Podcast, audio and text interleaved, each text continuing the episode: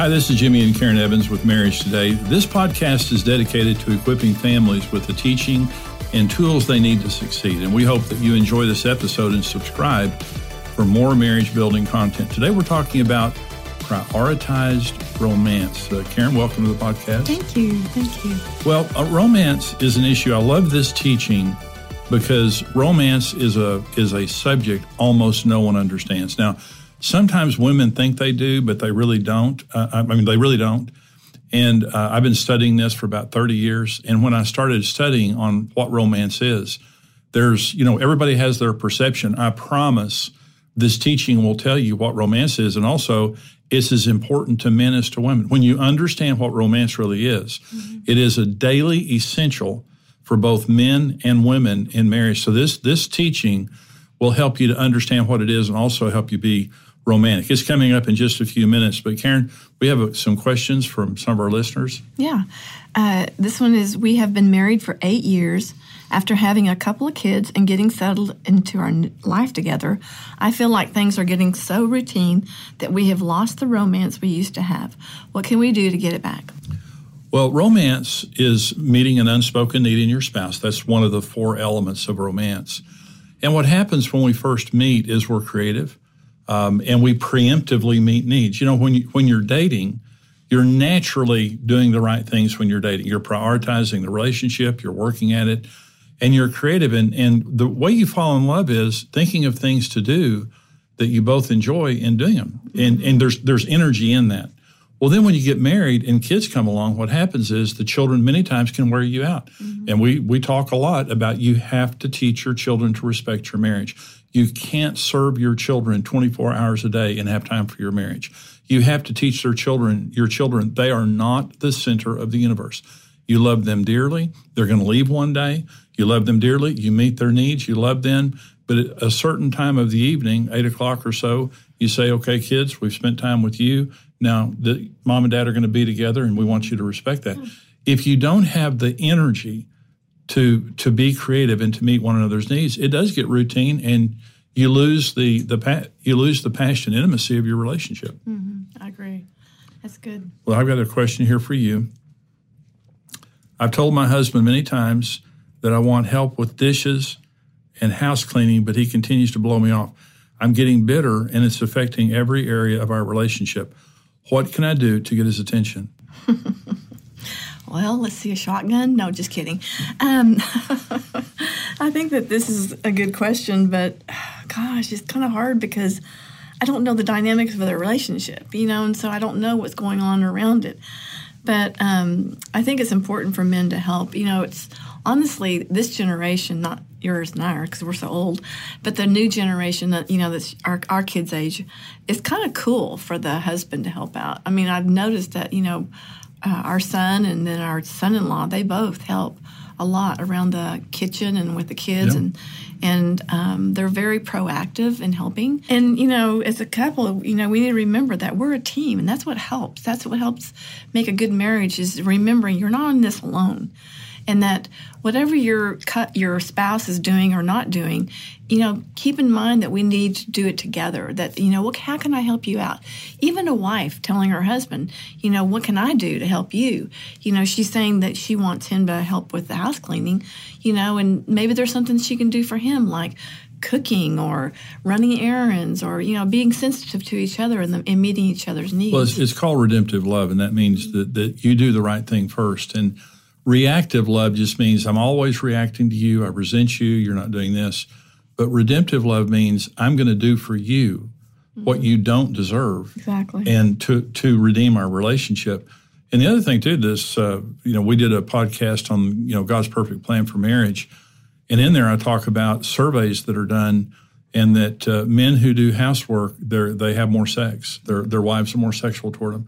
So she might want her husband to listen to that teaching. she might get a little housework out of it. Okay, so we hope that you enjoyed this. Uh, don't forget to subscribe if you haven't already and leave a review. We love hearing from you. And uh, now let's listen to the teaching today on Prioritize Romance.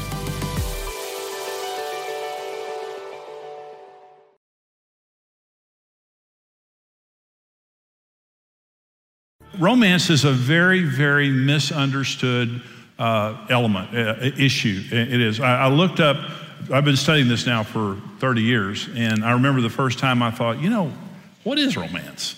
And I pulled out a dictionary and I looked up the word romance, and it said, see romantic.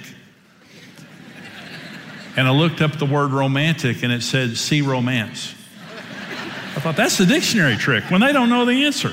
You know, they just run you around from word to word in there. Honestly, it was true. And I thought, well, what is the answer? What is romance? Well, I'm going to give you the definitive answer in this message about what romance is. But here's the scripture in Revelation 2. And this is Jesus speaking to the church at Ephesus. And he says, To the angel of the church of Ephesus, write, These things says he who holds the seven stars in his right hand, who walks in the midst of the seven golden lampstands. I know your works, your labor, your patience and that you cannot bear those who are evil. You have tested those who say they are apostles and are not, and have found them liars. You have persevered and have patience and have labored for my name's sake and have not become weary. Nevertheless, I have this against you that you have left your first love. Remember, therefore, from where you have fallen, repent and do your first works, or else I will come to you quickly and remove your lampstand from its place unless you repent. So, this is a pretty good church now. Jesus begins by complimenting them about a lot of things, but then he gets to the issue of love. Let me say that our relationship with Jesus is about love. It's not about law, it's not about church. It's about love. If it's not about love, it, it, it, it doesn't work. It's about love. And so Jesus is not willing to let this slide. So Jesus comes to the church at Ephesus, a church doing a lot of things right, and he says, Well, you're doing a lot of things right, but I do have something against you. You no longer have your passionate first love the way you had before. And if you don't get it back, I'm going to remove your lampstand. Now, understand this a lampstand represents light and darkness. The world is a place of darkness. And when a church has a lampstand, the Lord divinely illuminates this church and leads people from darkness into that church. He's, he's, he is advertising for you. He's attracting people for you into your church. Okay? So, why would God remove the lampstand of a church who is lukewarm. And the reason is because lukewarm Christians are a bad advertisement for a great God. God does not want lukewarm Christians to multiply. God wants passionate Christians to multiply. So when God sees a passionate church, he puts a lampstand in their midst and advertises and draws people there. There's another reason that Jesus isn't okay with someone else having our first love, and that is, or, or us losing our first love, and that is someone else has it. So someone has your first love. Uh, only Jesus deserves our first love. Only Jesus died for us on the cross. Only Jesus has done for us what he has done. He's the only one that deserves it. But understand, if he doesn't have it, a person has it, work has it, uh, you know, something else has it.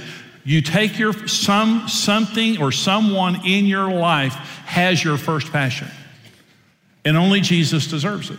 Okay, so the laws of physics are these uh, in the world, in the physical world, everything is in one of three states it's either dynamic, static, or entropic. All matter is in one of three states dynamic, static, and entropic. And to understand this, if you see a flower that's growing, that's dynamic. If you see a flower that's full grown and is no longer growing, that is static. And if you see a flower dying, it's entropic. Okay, so everything is in one of those three states. Any love, any marriage that is not growing is dying. Any relationship that is not growing is dying. That's, if it's not dynamic, it has become static and will become entropic. So what Jesus knows is, and see, a lot of people would say, wait, wait, wait, wait, wait, Jim, wait, wait, now. Isn't it just normal for people to kind of get saved and be on fire and then kind of cool off? Yeah, well, it's normal, but it's not good.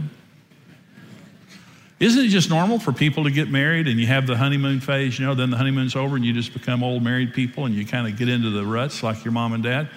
Sure. But do you really think that God made marriage to be good for a few years and then terrible after that? Well, that's, that's, not, that's not a marriage, that's a sentence. I mean, that's depressing. Did you know that the way that God designed marriage, it gets better every year? The way that God designed marriage, your marriage should be getting every year, it should stay dynamic and never become static or entropic. There's instinctive romance and there's educated romance. Instinctive romance is the romance that we naturally do when we fall in love. You really don't know what you're doing, you're just doing it. Okay. And so you're, you're trying to fall in love, and I'm going to teach you here in just a minute. I'm going to educate you on romance. The better type of romance is educated because instinctive romance, you lose it, but you don't know how you had it in the first place. You don't know how to get it back.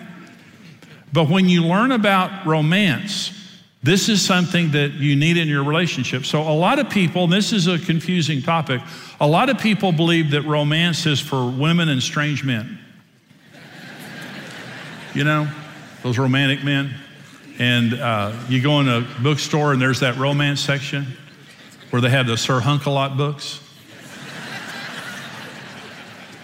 and there's women in there. If you ever see a man in the romance section of a bookstore, don't go in after him. You may not come back out. Uh, just stand on the edge and look at him. And when he makes eye contact, just go,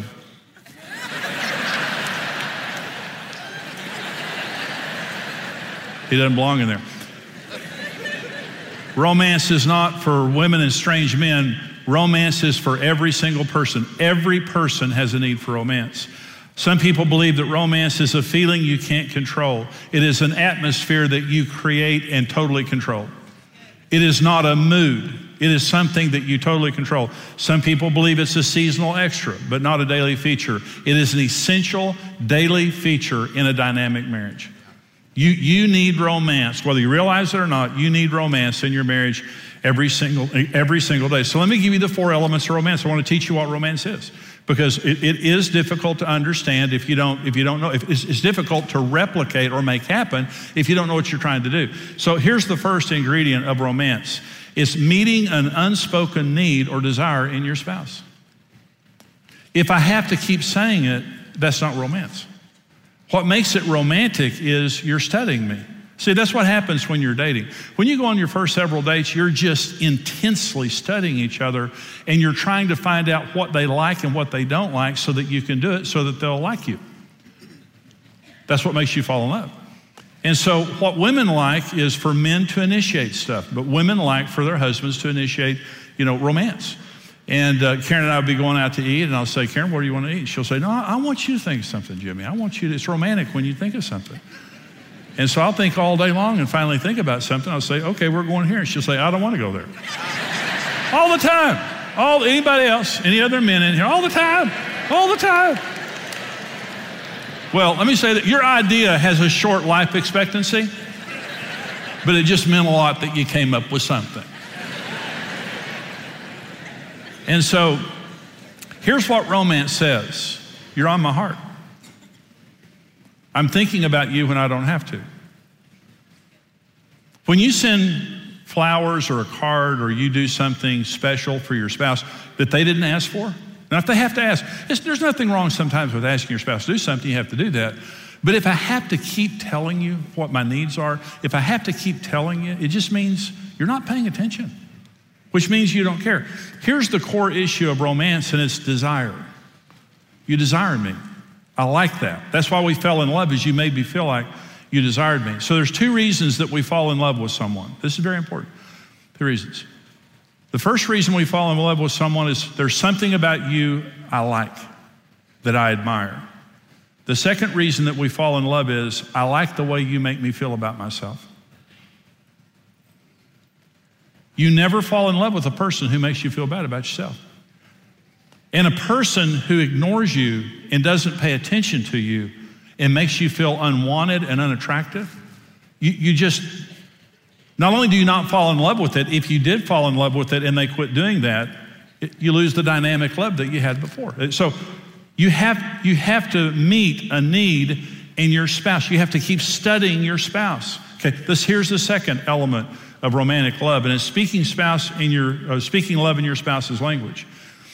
So men and women are both romantic, but we're romantic in different ways. Okay. So here are the here are the major needs of a man. Let me begin with men. Number one need that men have is respect. We we just respect is huge for us. This is our mega need. Men are as sensitive in their egos as women are physically. And every woman knows how soft you want your husband to be with you. We're that way emotionally. We, we just we need respect, and any disrespect is very painful to us. The second is sex. Now there are about 20% of women who are more sexual than their husbands, okay? But most men are more sexual than their wives. So the issue of matching libido, if you only have sex when you both want it at the same time, well, you're going to have it six or eight times, you know, for the rest of your lives. And so, sex is not based on matching libido. Sex is based on I married you and I'm committed to meeting your needs. If your wife needs sex and you don't, you give your wife sex. If your husband needs sex and you don't, you give your sex. That doesn't mean every single time, but it means we have to come out of our world into our spouse's world in order to be romantic. But men need sex. Number three, men is we want friendship with our wives. We want you to be our buddy. We don't want to be mother. You know, we want you to be our buddy.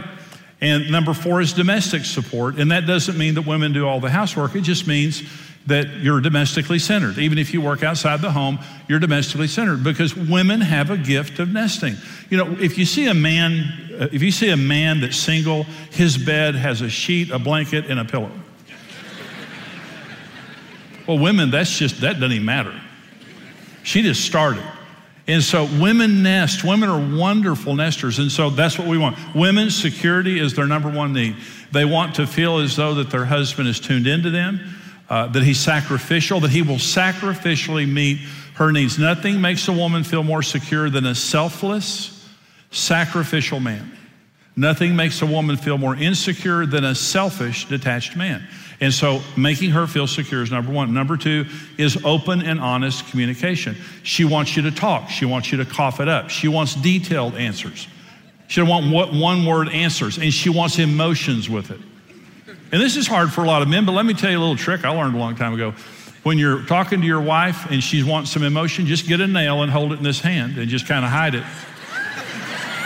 And every now and then just poke yourself. Oh, good. They love that. They love it. Sometimes you need a little bit of help. Oh, no, yeah, I did. I do remember that.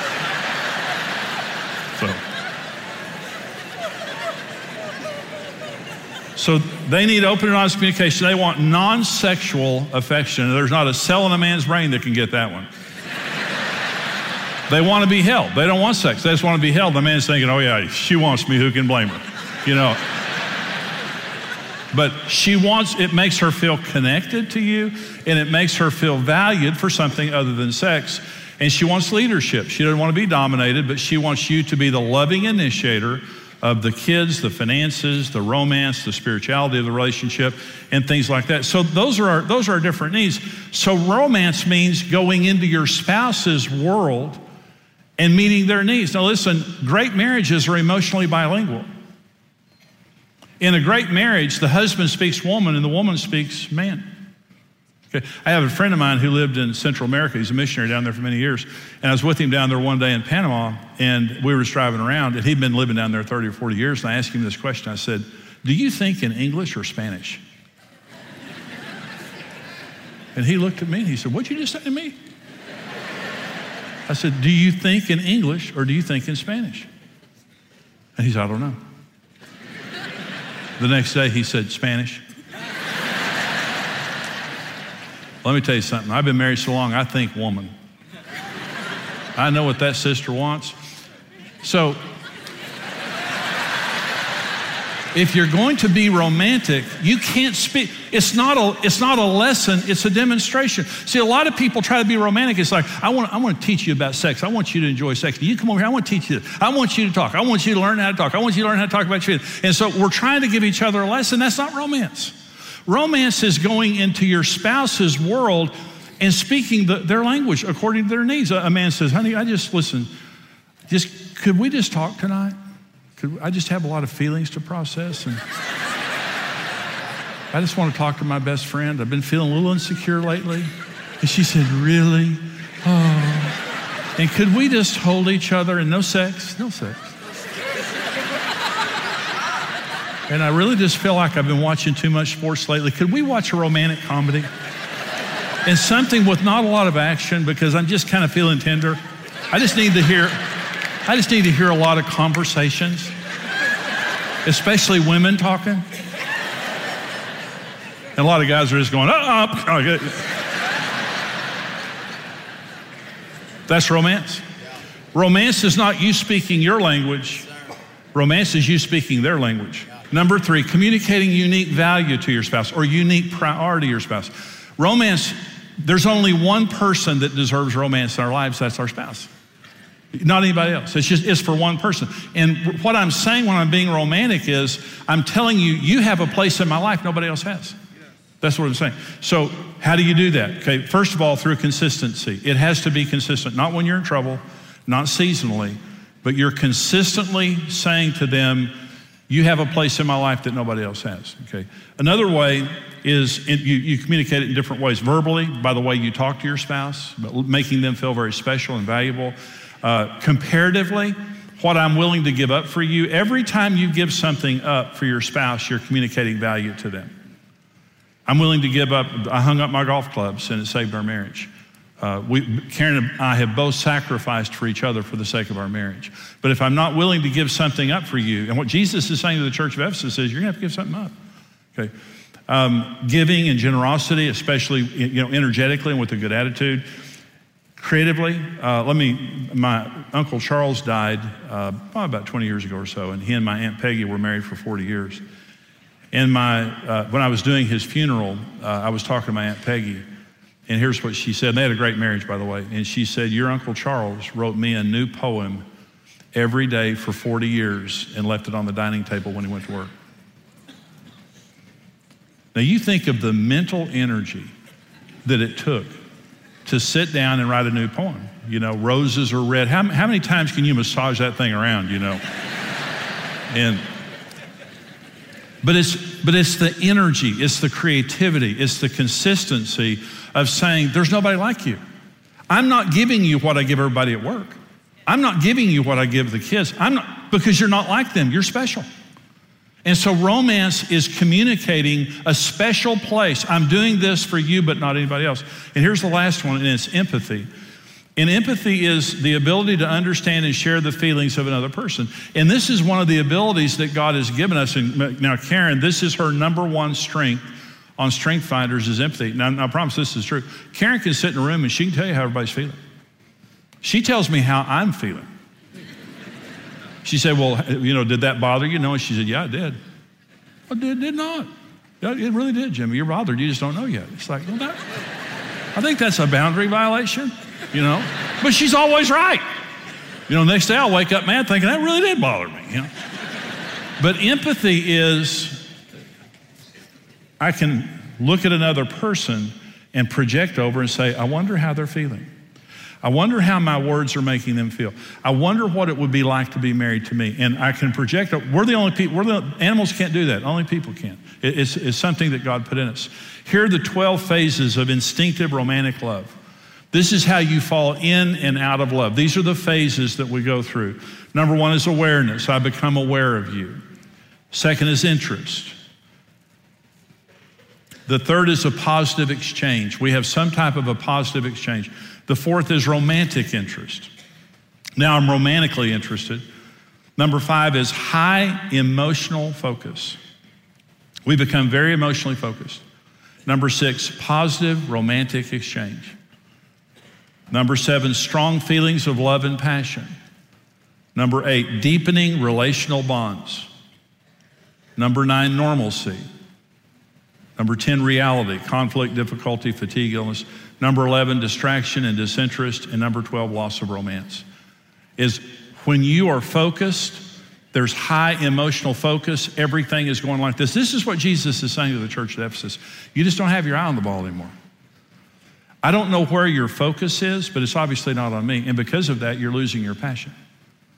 When your empathy means you're, you're, you're, my, you're on my heart. Let me read one scripture too, and I'll close. This is Hebrews 13. Marriage is honorable among, among all, and the bed undefiled, but fornicators and adulterers God will judge. Let your conduct be without covetousness. Be content with such things as you have. For he himself has said, I will never leave you nor forsake you. And so it is saying here that in marriage, you're going to have struggles. And when you have struggles, don't go shopping. Because when the Bible tells us not to covet in the Old Testament, it tells us not to covet our neighbor's wife. He's saying when you're having struggles in your marriage, don't stop, don't start comparing. Okay. Because here's what he says. Because God Himself has said to you, I will never leave you. I will never forsake you. Okay, so, so what God is saying is this Do you think that I couldn't get a better than you? Do you think that you don't disappoint me and that I couldn't swap you in for a better model? But in response to your issues, here's what God says I will never, ever physically leave you, and I will never turn my heart away from you. The word leave means desert, the word forsake means turn your heart away. Whenever you turn your heart away from your marriage through offenses, through temptation, through distraction, or whatever, that's game, set, and match. And the commitment that keeps the commitment that keeps our relationship with Christ alive is the commitment that says, Jesus, you have my heart, and I'll never give this place in my heart to anybody or anything else. You deserve first place. You're my first love. And I'm never going to give your place to any person, any pursuit, anything like that. That's what he wants. He wants our heart. It's a hard issue. And what God says to us is this is covenant. What God says to us is, I'll never, on the worst day of your life, when you've done the worst thing that you'll ever do, I will not turn away. I mean, how does that make you feel? I mean, it's phenomenal. And that's what I want you to do that to each other. This is the context of Hebrews 13. See, if you're, if you're, you, you fell in love being romantic, period. You did. It was instinctive. You really didn't know what you were doing, you just did it. But maybe you're not there right now. Maybe you have a good marriage, but maybe you've lost your first love, the passion that you once had. And what I'm saying is you can get it back, but it's a hard issue. It's an issue of your heart. It's an issue of focusing on each other and never giving anybody else the place that your spouse has. That you meet unspoken needs and desires because you want to, not because you have to. You're studying each other. You're speaking love in your spouse's language. Did, this is an interesting thing. Did you know that the more emotional a man becomes, the more sexual a woman becomes? And did you know that the more sexual a woman becomes, the more emotional a man becomes? why did God make it that like that? I mean, you know, sometimes we'll say, Lord, why'd you do that? You know why the Lord did it that way? So selfish people couldn't succeed in marriage. You know why God put giants in the promised land? You know, God took the Jews out of Israel and took them to the promised land, and they get there and there's 10 feet tall people in there scaring them to death. You know why there were giants in the promised land? To ensure the fact that only people of faith could have the promised land. And God made marriage to only people of Christ like character can succeed. And if all you care about is yourself, you'll never have a good marriage because marriage is just brutal on selfish people. But if you'll come out of your world and go into your spouse's world and begin to communicate special value to them and pay attention to them. Be empathetic to them. Turn your heart toward them and think regularly, I wonder how they're feeling. I'm, I wonder how my words are making them feel. I wonder what they're going through. I wonder how I could help them. That's how you fell in love, and that's how you fall back in love. Hey, this is Brent Evans with XO Marriage, and I want to thank you for listening to the Marriage Today podcast. We believe your marriage has a 100% chance of success if you do it God's way. If you enjoyed today's teaching and want to keep learning, hey, subscribe to the Marriage Today podcast and take some time to leave us a review. Your reviews help us spread the word and can encourage someone else in need. For more great marriage content, check out xomarriage.com where you can see all of our marriage building resources, articles, and live events.